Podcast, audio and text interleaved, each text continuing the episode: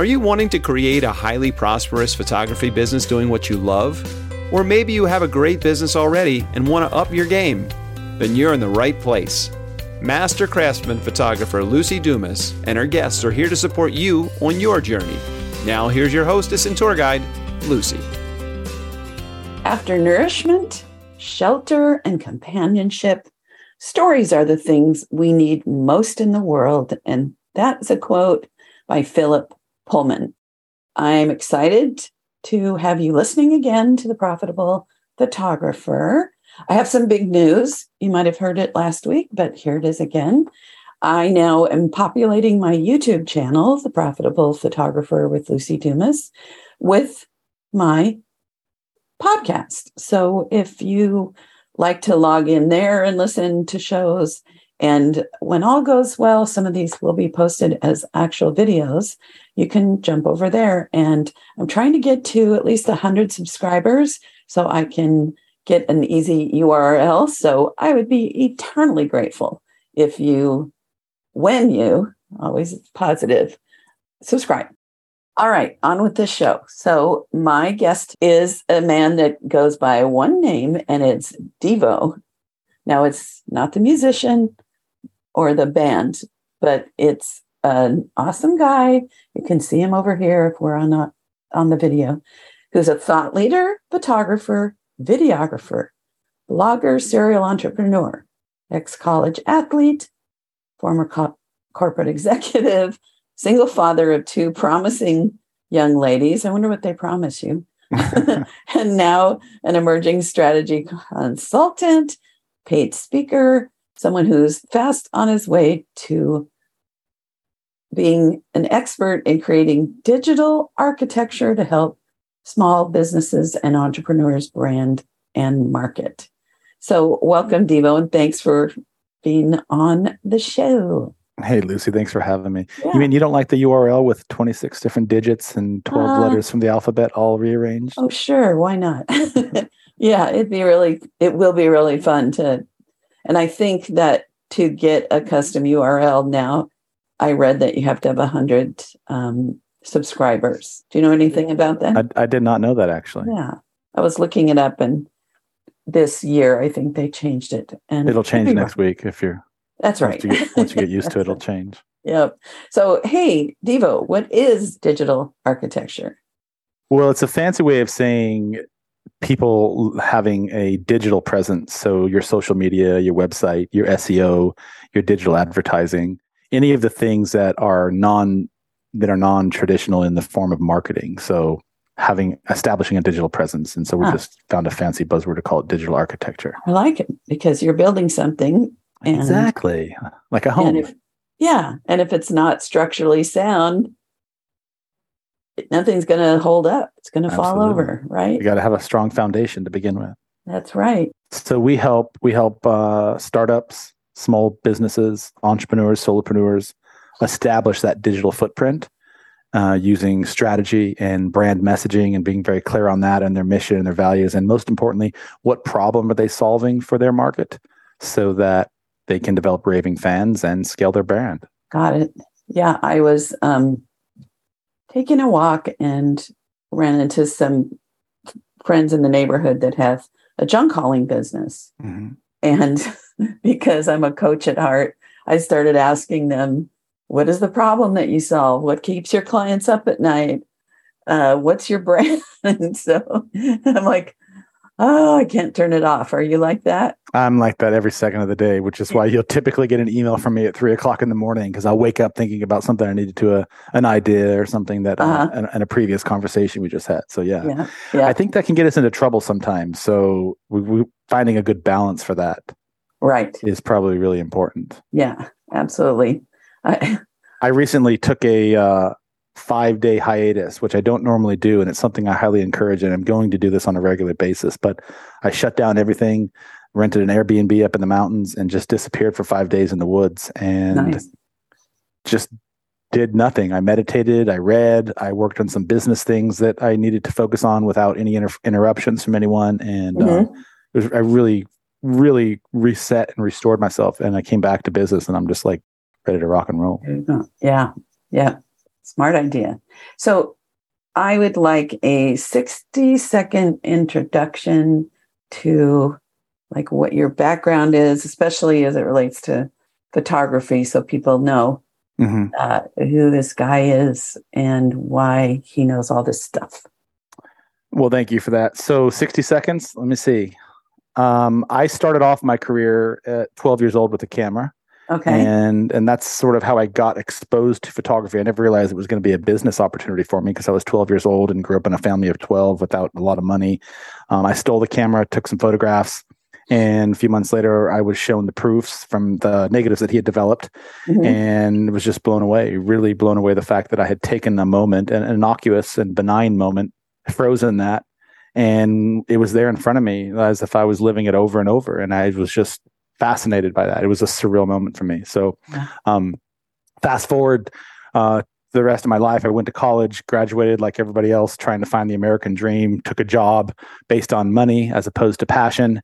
Uh, just because you know nobody ever told me otherwise. I was just like, go to school, get married, have kids, build a house, white picket fence, two dogs, yada yada yada and I, I, was in that space for for almost 15 years learned a, an amazing amount of things that are helping me today so i don't have any regrets for it but the entire time i was just uninspired is probably the best way to say it. I was doing work that really didn't make a difference. Um, getting paid a lot of money to do that. And i just it wasn't what i was passionate about. And so i took a long hard look at myself and and really ask myself what are the things that i really enjoy doing? And photography was one of those right at the top of everything. And so um, I just picked up a camera again and started shooting for free, anyone and everyone who I could find.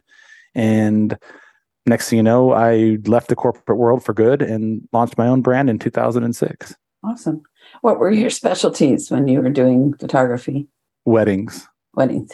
Weddings. Wow. Yeah. I, I really, I really loved photograph, and I still do weddings now. Uh, not as much. I, I, you know, at my peak, I was shooting between sixty and hundred weddings a year. Yikes. Um, I shoot about twenty of them a year now because I have so much other work that I'm focusing on. But I love photographing weddings, especially mm-hmm. smaller, intimate ones. This sounds cliche, but you, you, you you can attest to this. But having the opportunity to capture something like that for someone, oh. which is one of a usually once of a li- once in a lifetime opportunity for most people, mm-hmm. or for some people, and giving the opportunity to do that for people, it's it's quite an honor, and it's um so it's something that I just really jumped headlong into. Yeah, when I did them for ten of the twelve years, I was always like so excited. I would see a limo go by on a Saturday, and I wasn't working, and I would think, "Oh, they're off to a wedding, and I'm not doing a wedding." so I have to tell you something funny. You had wedding FOMO. Yeah, I did, and and and then this the last two years i just burnt myself out yes it's a lot of work uh, so it's a lot of work a lot yes. of hours a lot yeah. of a lot of work a lot of behind the scenes stuff that nobody talks about a lot of um a lot of lot of effort and work going into yeah, doing wedding photography so i have to tell you something it cracked me up uh there was i don't know whose facebook group they asked the question what's your least favorite subjects and there was like a hundred posts that said either weddings or children. And I was like, those have been my jam for 40 years. I love working with kids and I used to love weddings until the stress just became too much and too physical. And, you know, I was like, I don't like headshots and things that are, you know, things that just sit there like products. And, and somebody responded, thank you for your service hmm. doing the weddings and the kids. I didn't know so many people didn't want to do them, but uh, well, I, I think a lot of people like the idea and the grandeur of it, the glamour of it. You know, you're here photographing a wedding, but once you get into it and you realize how much work is involved and how much you just touched on how physical they can be, physically demanding. You're, you know, you're on your feet 10, 12 hours a day squatting. I, I must do a thousand squats on a wedding yeah. day, getting up and down. And, and I'm a mm-hmm. pretty um, agile photographer. Um, I, have I've been known to be found in trees, um, just so I can get a vertical shot. So um, I'll come home after a wedding and I'm just physically exhausted. Oh. So that that was one of the reasons that I've sort of stepped back from that. But also, I have two young daughters, uh-huh. and they play sports and they're really active. Yeah. And I was just I found that I didn't have any weekends left, so I started cutting back on some of my weddings. Yeah, yeah. It's also mentally exhausting, creatively exhausting, and socially. You know, you have to keep that happy face and be pleasant no matter what's coming at you. So, okay, enough about that. But when, we love it, we love it, right? yeah. Well, it's photography in general is is is relative, and I, maybe it's just me, but I find it to be very mentally exhausting in general because you're yeah. you're constantly thinking the entire yeah. time. You're holding a device, so you have to capture and work that the engineering of it. You're working with a client, so you have to stay charismatic and keeping them. And a lot of every client is different, right? So you being able to read the room and touch on the on the key points of their emotions, like it's a very exhausting uh, yeah. career. Yeah. Yeah.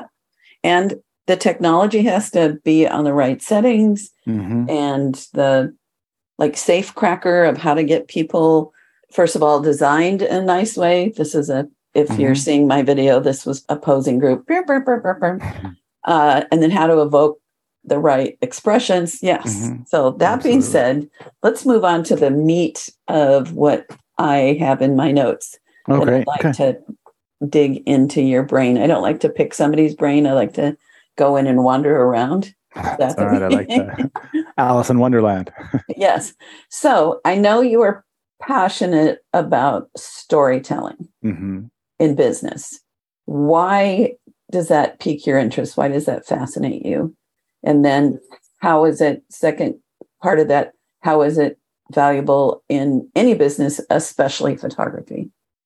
Well, storytelling is, uh, there's an argument to be made, it's the epicenter of humanity.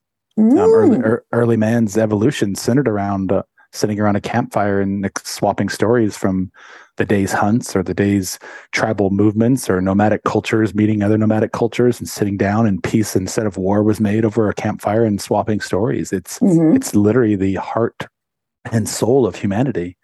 And you know, if you think about every time you meet somebody new for the first time, what's the first thing you do? I mean, we talked for 15 minutes before the show even started on stories. We exchange stories and it's that common ground between strangers and being able to tap into that as a business or being able to tap into that as an entrepreneur and share that story. By doing so you connect with an audience that also has similar stories to that. Mm. and when and, and when humans can find common ground they become friends they become allies. That's what storytelling does. And so from a business perspective if you're able to succinctly and clearly tell your story to your avatar or to your audience that audience is going to respond in time by finding that alignment with your story. And like, hey, I, I, had that similar thing happen to me growing up, or I know exactly what she's talking about. I mean, that totally resonates with me. And that, so that's how you build your audience is you mm-hmm. tell your story and you're transparent about it and you're clear about it.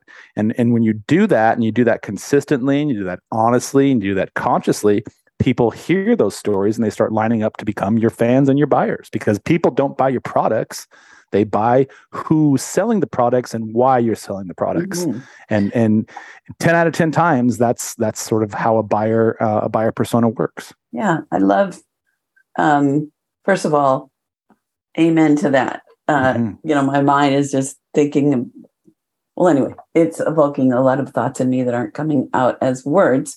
But you said consistently, honestly, and consciously. Consciously.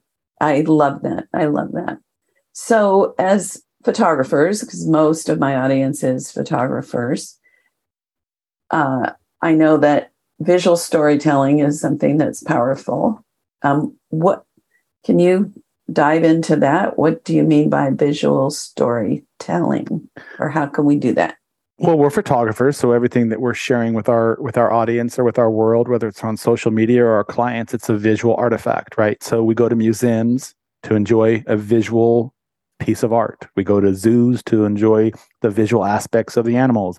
We watch television to see the visual artifacts in front of us. So everything as humans, we're a visual species that likes to look at the aesthetics of things. Mm-hmm. And so being able to take people's stories and visually tell them so that when an audience sees them or a client sees them, there's a subliminal emotional reaction to it.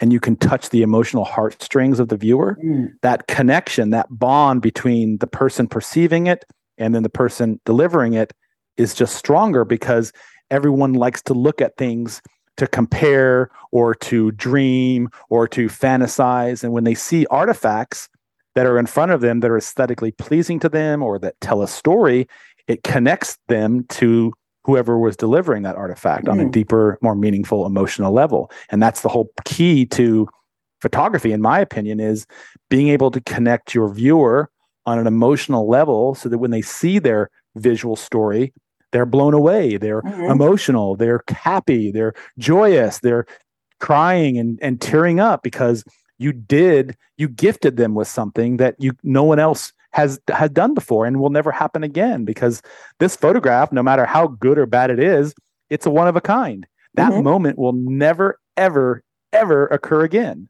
Mhm. and so being able to visually provide that to somebody in a story capa- a storytelling capacity is the ultimate gift of photography Yeah.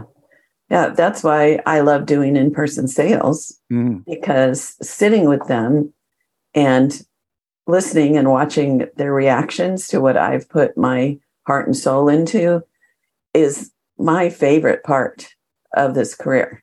mm, They laugh, they cry, and um, my sales system that I teach on how to have three to seven wall portraits and an album, almost every time an album, but every time multiple wall portraits. The the secret to it is emotional selling mhm. and having music for a slideshow and having another slideshow at another point to get back to that emotional reaction that you're talking about because this isn't like a thinking product Mm, um, we also future pace them in the both when i'm coaching as i plant the seeds as i coach people to plant seeds for purchase we spend a lot of time talking about them imagining so like telling a story in advance of think about how you're going to feel every day when your eye falls on this image as your life changes as your children change blah blah blah blah so I think I'm right in alignment with everything you're talking about. Yeah, I'd love to hear more about the IPS process you have. If you have another time off offline, that's great. I was reading about it on your website. It sounds fascinating, and there's always something to learn from that, right? Absolutely. Absolutely. It's funny to me, uh, you know, you, I, I I meet so many photographers because I do workshops and education th- seminars and whatnot, and everybody has a unique twist on it. It's so it's so fantastic. You, you know, we talked about stories, but being able to connect with people like this podcast, or in the capacity of working with clients or other photographers and hearing their stories and how they've built their brand and what they do, it always is just intriguing to me. You asked me at the outset, do I like to learn? And I'm like, yeah, like that's that's everything for me. Learning is literally everything. So Right. anything I can do to change my process and improve it would be fantastic to understand.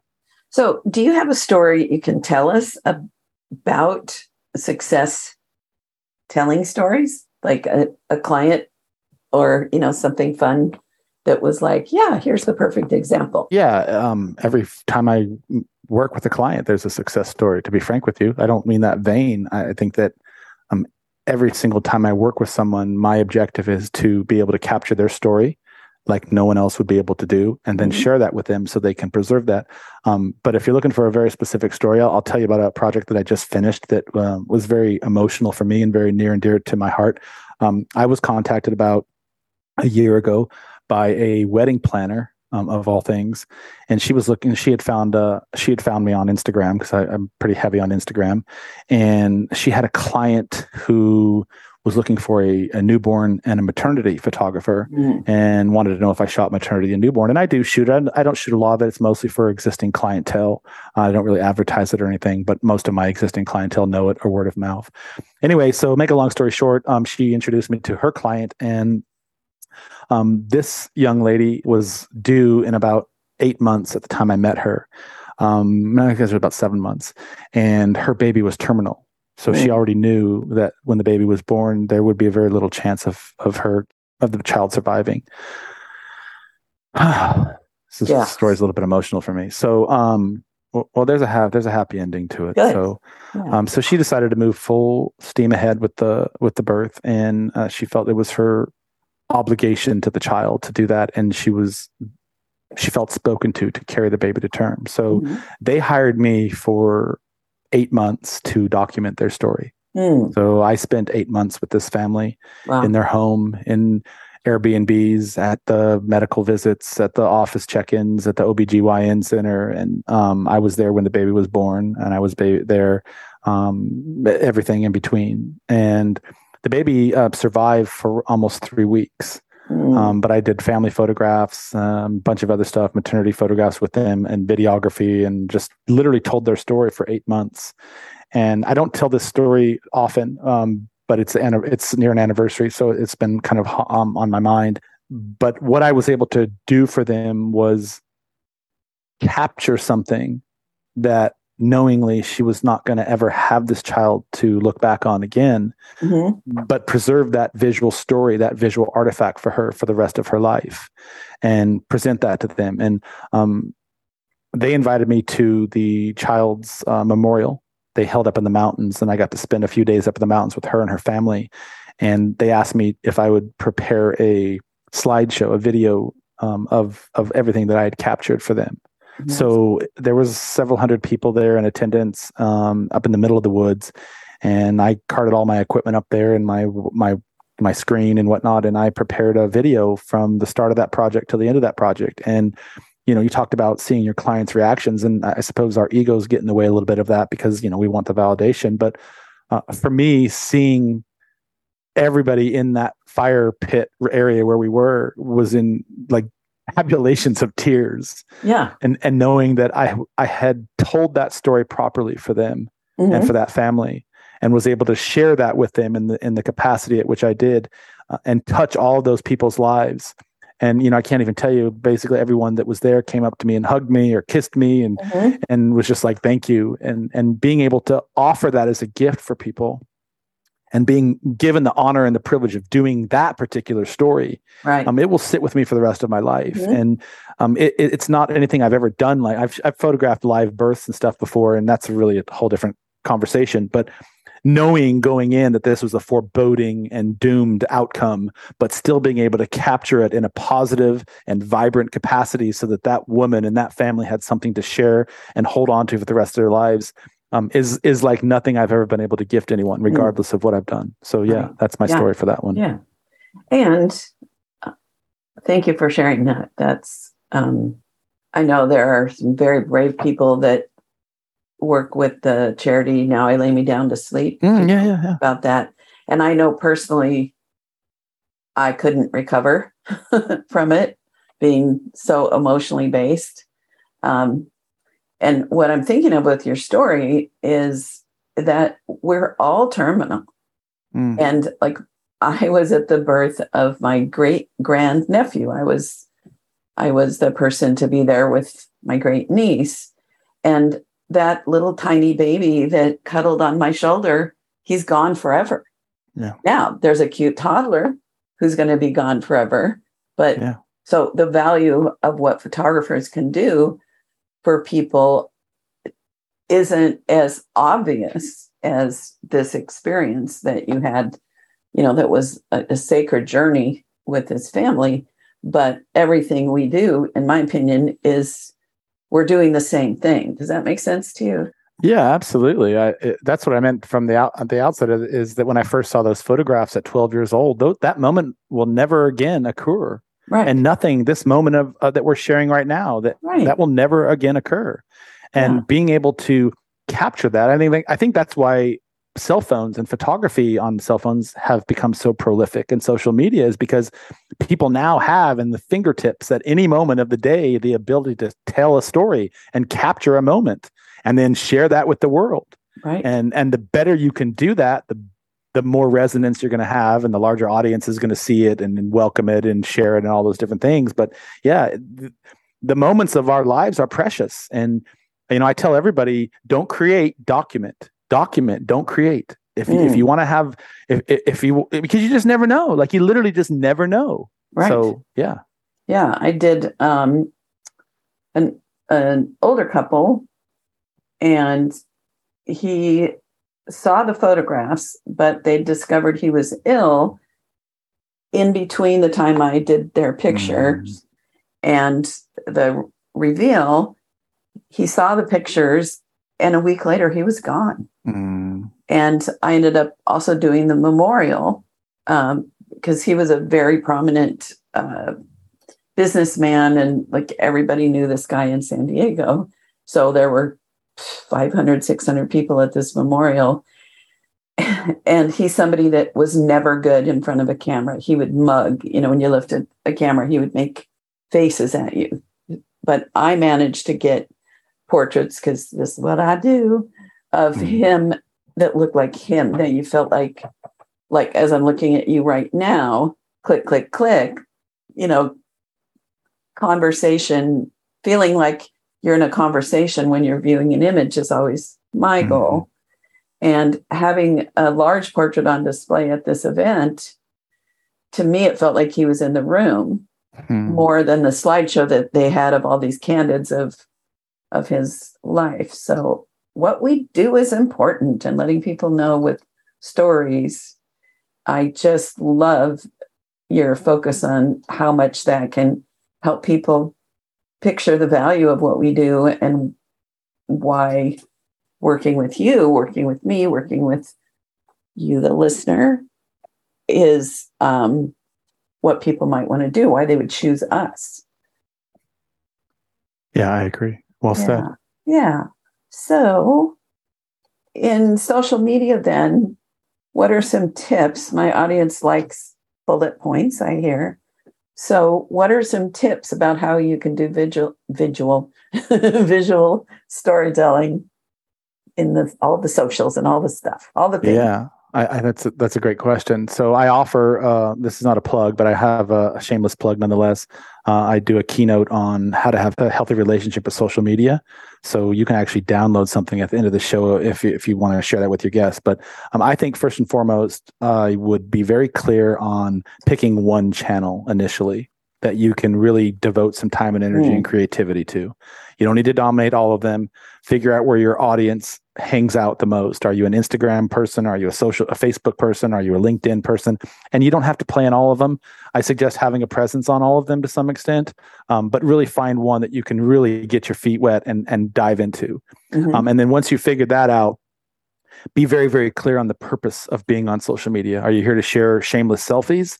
Or are you here to show your clients photos? Are you here to share your anecdotal viewpoint of the world? Do you have stories that you would like to share? Are you a celebrity chef that you're moonlighting on the side? I don't know what it is. If you're a photographer, figure out your reasoning and, and your why, if you will. Everyone overuses this term, but it's really important and, and cl- very critical that you understand that because if you're just showing up on social media and just smattering it with nonsense people are going to have buyer confusion. They're not going to really know who you are what you stand for. And the algorithm the technology ai bots that that scroll all of that don't like it.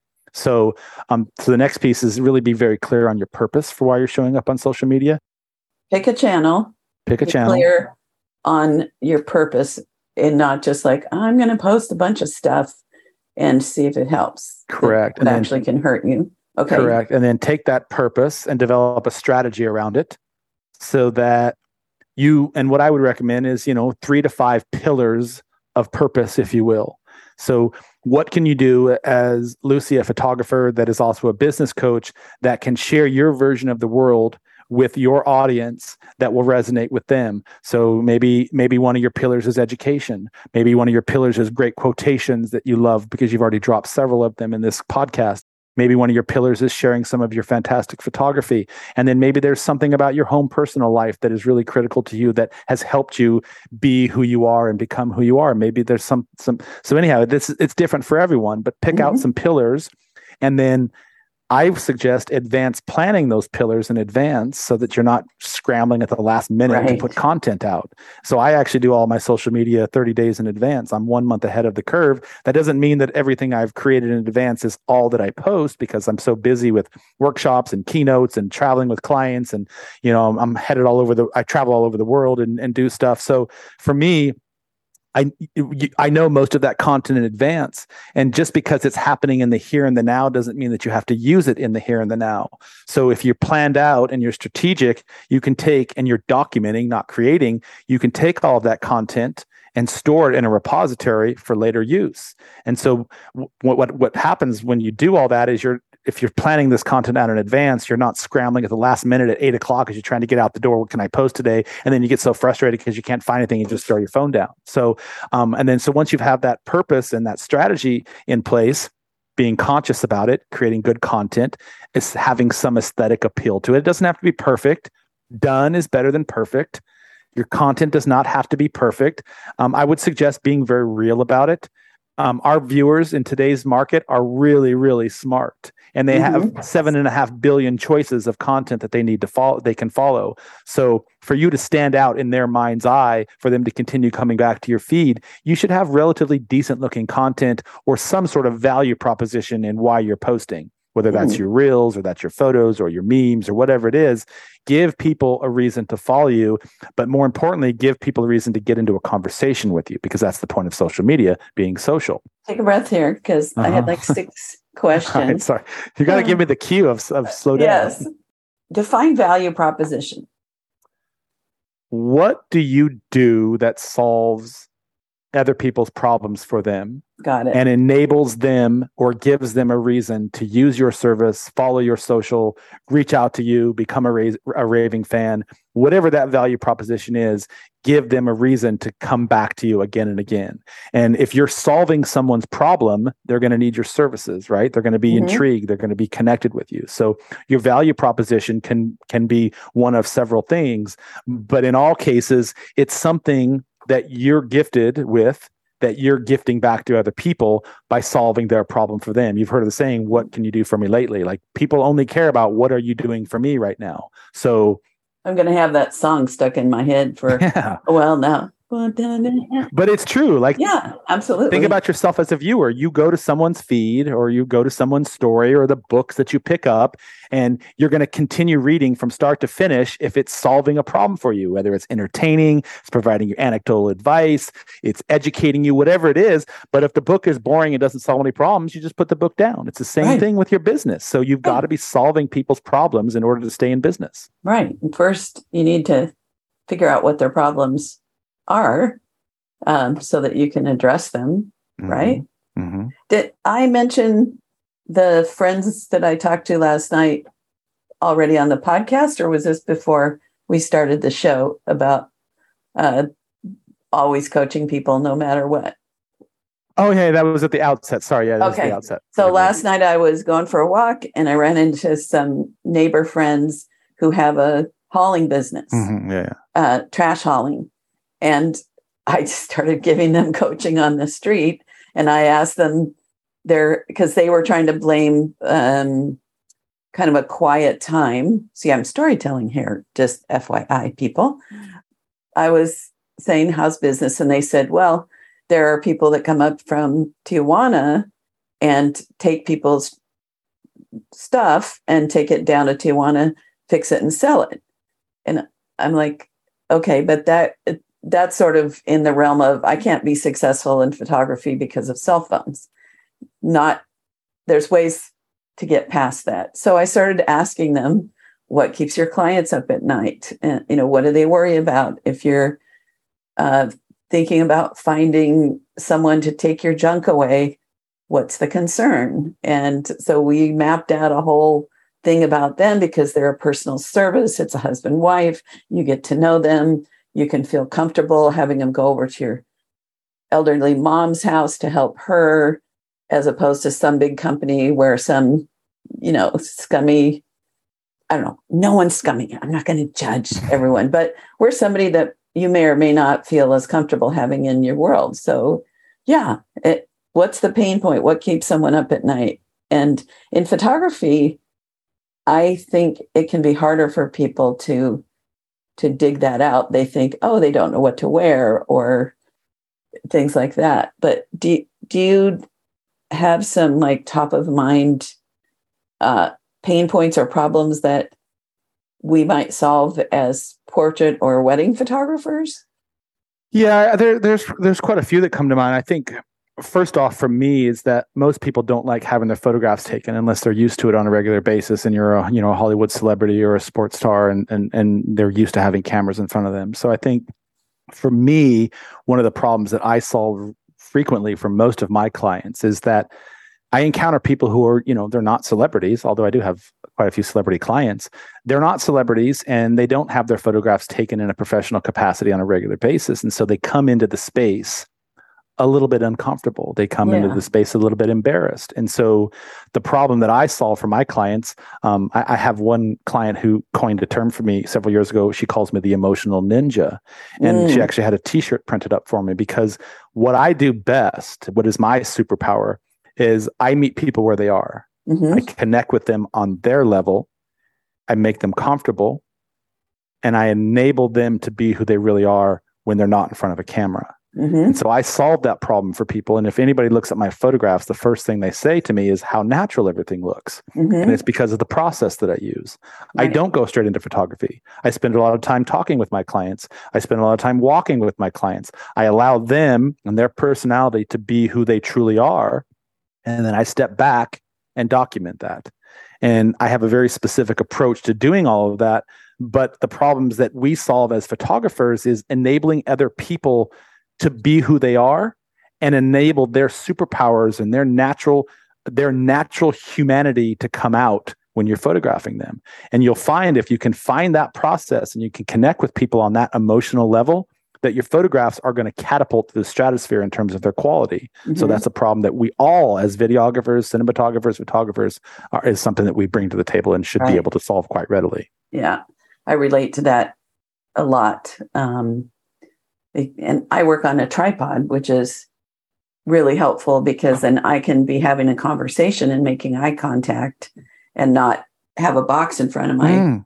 face trying to get them to evoke emotion. I'm like, hey, hi, you know, you know, what's your does your daddy's feet stink or what whatever, but more that that content. You're using an emotion. You're using a trigger. No, no, I've never found one that works well for me. So I just now I'll grab my other camera with a longer lens and I'll Mm. you know walk around. But um, for the ones where I really want that connection and where it feels like you're having a conversation, um, a tripod is really handy, and it's also helps wear and tear on your body and um, uh, I'm not as exhausted after a session when I've used a tripod.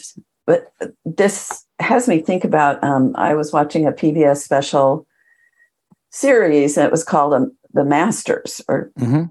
I don't know, Masters. And they looked at um, the sculptor Bernini and the painter David or David. Mhm. And both of them said that a successful portrait or bust, you know, sculpture bust of a person is where they look like they either just said something or are just about to. Mhm. And so I have a feeling that those are the moments that you capture. You know, it was like after how many years doing this, it just the lights went on. Oh, that's what I always feel is a successful photograph. Sure, smiles are good. Parents love smiles.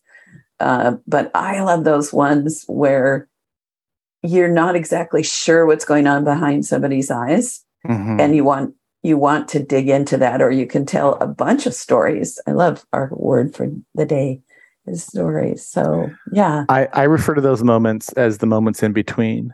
yeah And it's, you know, like read between the lines sort of thing. It's the subtleties and the nuances of a photo shoot that really make up the cadence of what it eventually looks like. Mhm. So if you can stay present through that session and you can connect with your clients on an emotional level, they'll show you those moments in between because they're unguarded and they allow you to capture that stuff because they trust you Mhm. and you're in that space with them and you're not rushing them through it. And so those moments in between are sort of to to draw that point home a little bit further. It's not the kiss.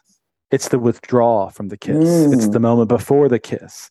And if you can stay present in that moment, you can stay active with your camera and you're alert and, and aware of this this idea of this moment in between, you'll Mm. find that your photographs take on a whole new multi-dimensional level. It's a di- it's a different level of photography. yes now personally i do like the kiss but I'm not denigrating the kiss. no i'm, I'm just yeah. joking about i like being kissed the moment before and after is not as fun as the actual kiss but i know i know what you mean though visually I got you. I like the kiss too. I totally vi- get it. visually, you know, uh, when they're actually, if I'm staging a kiss, I have to tell them, you know, don't make fish lips and uh, you know, don't smash your nose at like kissing is not visually that uh, appealing. What you know, like the look of a real kiss, but yes, that just before, just after, Mhm. uh,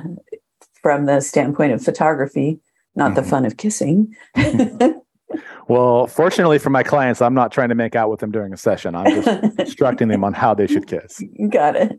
So I paused you a sec from your list of social media. So picking a channel, be clear on purpose, having a strategy, planning in advance, having aesthetic appeal, giving people a reason. This is where I segued. Uh, what problems do you solve? Is there any other hot tips on social media and how to tell our stories? Yeah, I think you need to uh, be consistent with that, first of all. You have to show up on a regular basis. So imagine in the real world scenario, if you were dating someone or you just met somebody, right? Hmm in order to engender that relationship and build harmony and peace and trust with that person, you have to consistently show up, whether it's talking to them on the phone or meeting up with them or whatever it is. You're doing it on a consistent level, right? You're not going to be, you're not going to send me a note and say, Hey, it was really great meeting with you. I can't wait to connect with you again. That was a fantastic first date. And then you disappear for six months. I'm going to be like, Where'd this Lucy chick go? Like, right. Yeah. So social media is the same way on a smaller microcosm, but a much more a much more exaggerated microcosm because you have seven and a half billion people looking at that theoretically, right? So Mhm. when I say showing up consistent, that does not mean you have to be glued to your phone 24 7. That just means you have to show up on a somewhat regular basis and be part of the conversation. right. And being part of the conversation is sharing as well as commenting and engaging with other people. So social media, um, I can't stress how I see this all, time and time again.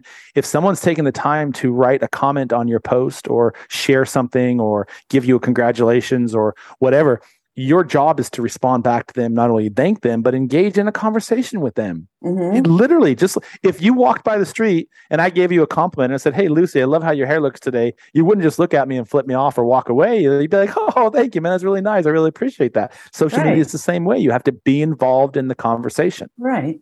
And that's There's why a bunch of other little things, but yeah, that's gonna Sure. get you started. Yeah. And that's one reason I'm guessing you would agree with me on this why trying to do all the all the socials all at the same time can be frustrating and not helpful because it's hard to actually run a business if you're spending 8 hours a day commenting on six social Mm-hmm. platforms.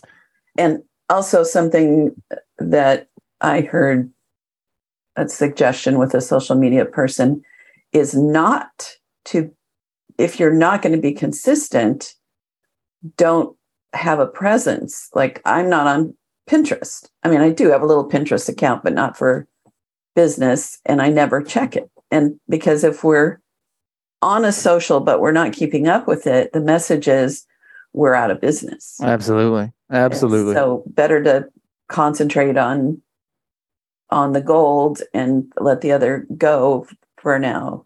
Well, well, there's a, there's a lot of reasons for it, and I love that one. I think most most importantly is that just like your business, you're sort of niching down into something that you can really put your time and energy into.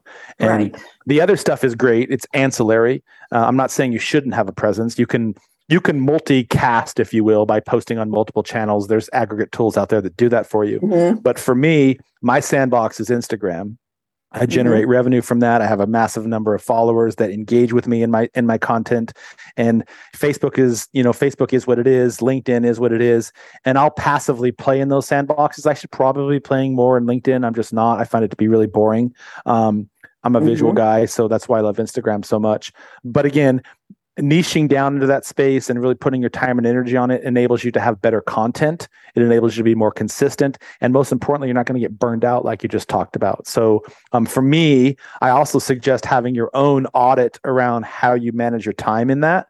Just like Mhm. having a morning habit for meditating or walking or exercising or whatnot, have a morning habit or an evening habit or whatever that habit is and set aside consistent time that is just devoted to social media. And then once you have that done, you don't ever have to visit it again for the rest of the day. Got it. And so I have I have two habitual pockets of time, an hour in the morning and roughly an hour in the evening, where Mm. I will comment or, or or drop back. But I'm I don't touch social media outside of those two windows um, mostly most often. I love it.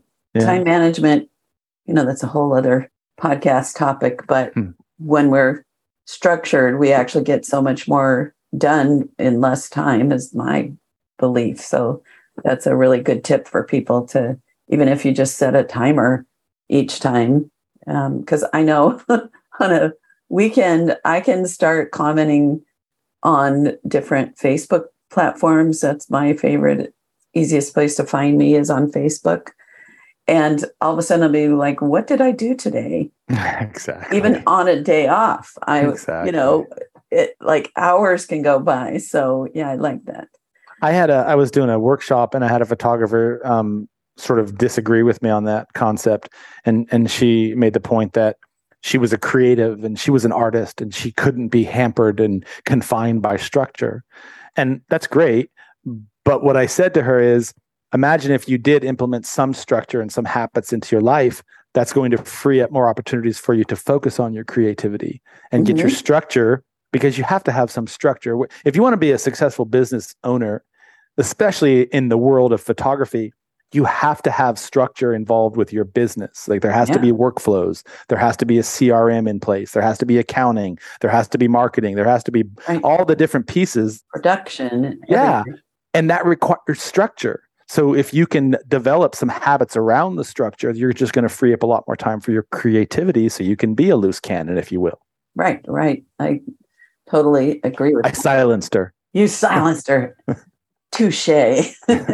She's like, I had, yeah. She was like, I totally never thought about yeah. that. So yeah. One of the things I have my coaching clients do, and this came out of uh, some some clients who it seemed like they had all the potential in the world, but somehow they weren't getting clients, and and they're like, I don't know, you know, blah, blah, blah.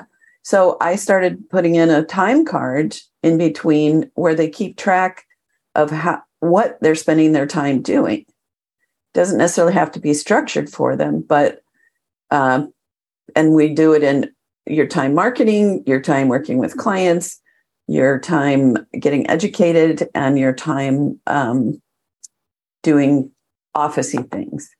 And nine times out of ten, if they're not getting work, guess what? They're not putting time into marketing and just social media. I don't let them count like fooling around for hours on social media as super quality time uh, for marketing, but the structured time, if they're doing it intentionally, then absolutely they can count that.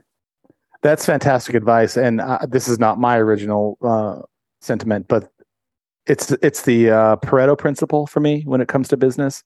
80 Uh-huh. percent of your eighty percent of your brand is doing the business, and twenty percent is photography. That's not exactly what the Pareto principle stands for, Right. but you can reverse engineer it to sort of say the same logic.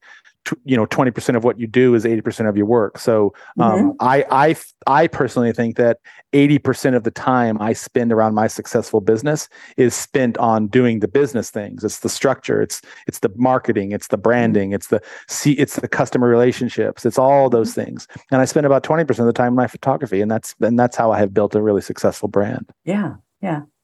And of course, when we start out as photographers, most of us are not like, like I do have friends and coaching clients who wanted to have a business and they chose photography.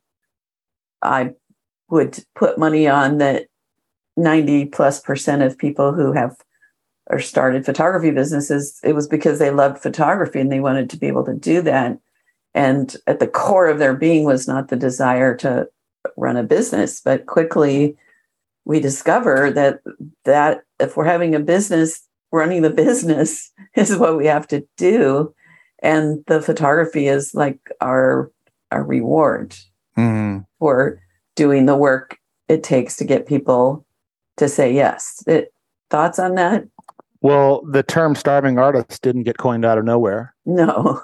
So uh, yeah absolutely. I mean you, that's great if you want to be a, a photographer and that's great if you want to be an artist but um, if you don't have any way to pay your bills or feed your children or feed yourself and and you you know if you're a trust fund that's great. I'm not a trust fund so i have to find a way to make money to build my career. And i like making money so Yeah, i enjoy it. Um, yeah it's fun. It, it enables me to do a larger swath of things. It's enabled Mhm. me to launch new businesses and travel the world and do all sorts of cool stuff. So Yeah. um, yeah it, it, that's great if if that's if if you can afford to live a life where that's all that you care about is uh, um, just taking great photographs and no one's ever going to purchase them then i'm not denigrating that. But if you want to make money and have success in that space and scale that business you're going to have to figure out a way to run your business properly. Right. I when I first got into podcasting, I was attending a podcasting conference. And each attendee got a chance to do a 20 or a 2 minute pitch to get on podcasts. And mine what I called it creativity to cash and I mentioned how Van Gogh who's considered one of the most exquisite famous, excellent painters ever, died penniless. And Picasso, who is also an exceptional artist, was wealthy in his life, you know, enjoyed the fruits of his labor. And the if you analyze the difference in their marketing and their branding and the effort they put into that, you can pretty much understand why. Picasso, at least that's like I don't know everything about either one of them, but I believe that he and probably he got a lot of help with that. Did a lot of work to get known and to be valued. Um, and Van Gogh was busy making art. So maybe if I ever get a chance to sit down with both of them, I'll find out. okay. We are out of time, sadly. I love talking to you, Deevo. this is fun thank you Yeah. Um, wish you still lived in San Diego because then we could hang out. And I, I come back on a regular basis Oh, so i well would then- love to i would love to look you up next time in, i'm there well, I'm right here. So I'd love that too. Uh, so, two questions. First one is how to get in touch with you. And I know you have something that uh, people can uh, download as a gift from you. So, what are your digits? What's I would recommend um, I would recommend everyone follow me on Instagram. That's my sandbox, and you can find me there at Fusion Photog, short for photography. Fusion Photog, F U S I O N P H O T O G. okay? And if you want to go to my old fashioned website, the old school route, that's fusionphotographystudio.com. Okay. And those are probably the two best ways to find me. Or you can just And- Google my name. I come up quite a few places because I'm doing a lot of different things. And what's that? I know there's a video or something that you can give. Oh yeah, I I do a keynote um on on on social media, and I've taken that keynote and condensed it down to about a ten minute small video on um, how to have a healthy relationship with social media, and it's some of the things we talked about on a lighter level in this podcast, but I go into some more detail on some more granular tips to to help you have a healthy relationship with social media and still have some impact with it. Okay, doke. And how do they find that? Um, I, I it's through a link, or you can go straight to my Instagram feed, and it's in the portfolio. So if you click on my bio and the link in my bio, there's a there's a link in there that says download our healthy relationship with social media. Okay, great. And that will Yeah. be, it's the one that has the Flodesk pages. That's right. If you just go into my Instagram and then if you look under profile, I don't. Are you, are you familiar with Instagram? How Yes. much do you? Okay, cool. So if you go into my bio and then underneath the word provocateur, um, you'll see Linktree slash Fusion Photog. And Okay. then if you click on that, it'll take you to a bunch of different links that I have. And I believe it's the one at the bottom. Let me just pull it up real quickly and I'll share that with you. Well, and you can go, you can go to the show notes below and that link is there. So That's correct. Yeah. I think we've got it. Okay. So last question is an opportunity to either share something that you'd be like, oh, I wish I had talked about this little piece, or just a parting thought. So, what's your last word? I am in the middle of building my first ever physical retreat for photographers. It's a business incubator, business accelerator. So um, if you follow me on Instagram, you'll get some more information on that. But I'm targeting um, late summer next year for that. Okay. and it's going to be in a cool exotic location. If this is for photographers, my my only tip that I think that I would offer is centered around really understanding what you're good at.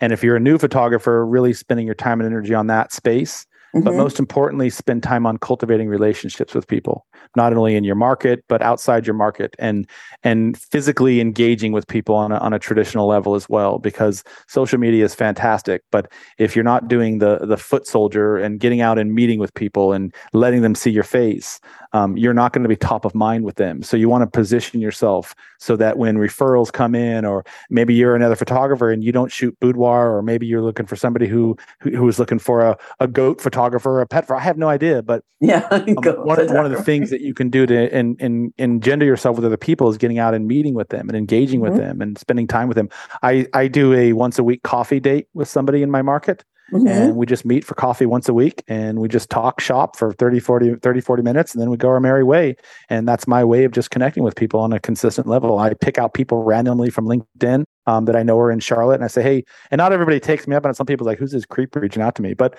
about 90% of people will say i would love to meet you and have coffee i have not had a coffee date in five years i would love That's to awesome. do that So, yeah. yeah. I totally agree with that. So, Deevo, this was really fun. I'm glad that we found each other. And um, stay tuned, everyone, for my wrap up as usual. I hate to let you go. This was just so much fun, and we'll have to do it again. Yeah. i hope we get the chance to do it again you have to join me on my podcast can i plug that yes. So I also do a podcast. I've- I'm in uh, episode 84. So I've been doing this for a few years now. Um, and it's called A Little Impolite. You can find it on all the major channels. And I bring interesting people like yourself, Lucy, on the show. And we talk business, we talk life. Um, we have we sh- we swap stories. We engage in what your superpower is and what your gift to the planet is, and you Mm, share that with my listeners and how you can make their lives a little bit better with your superpower. I love it. I love it. I love it. Okay. So, we're going to say goodbye to Deevo for now. Stay tuned for those wrap ups. And thank you so much for being on the show. It was my pleasure. Thank you for having me. It was an honor. Thank you. So I'm making this wrap up quick. First of all, reminder if you're not already seeing this on YouTube, you can go to YouTube and get the actual video of this episode. And I've started posting some back episodes, kind of trying to catch up. And then the current ones will be on there. So it's The Profitable Photographer with Lucy Dumas, or you can just uh, search on YouTube for Lucy Dumas and find the one that's obviously the podcast. So I really love this conversation with Deevo. And we talked about digital architecture, which means being sure to structure your digital marketing in a way that's going to, you know, hold up the walls and the ceiling and work. He took a deep dive into visual storytelling and how we can evoke emotional reactions, which is the most powerful thing on earth, uh, is telling stories and creating emotion.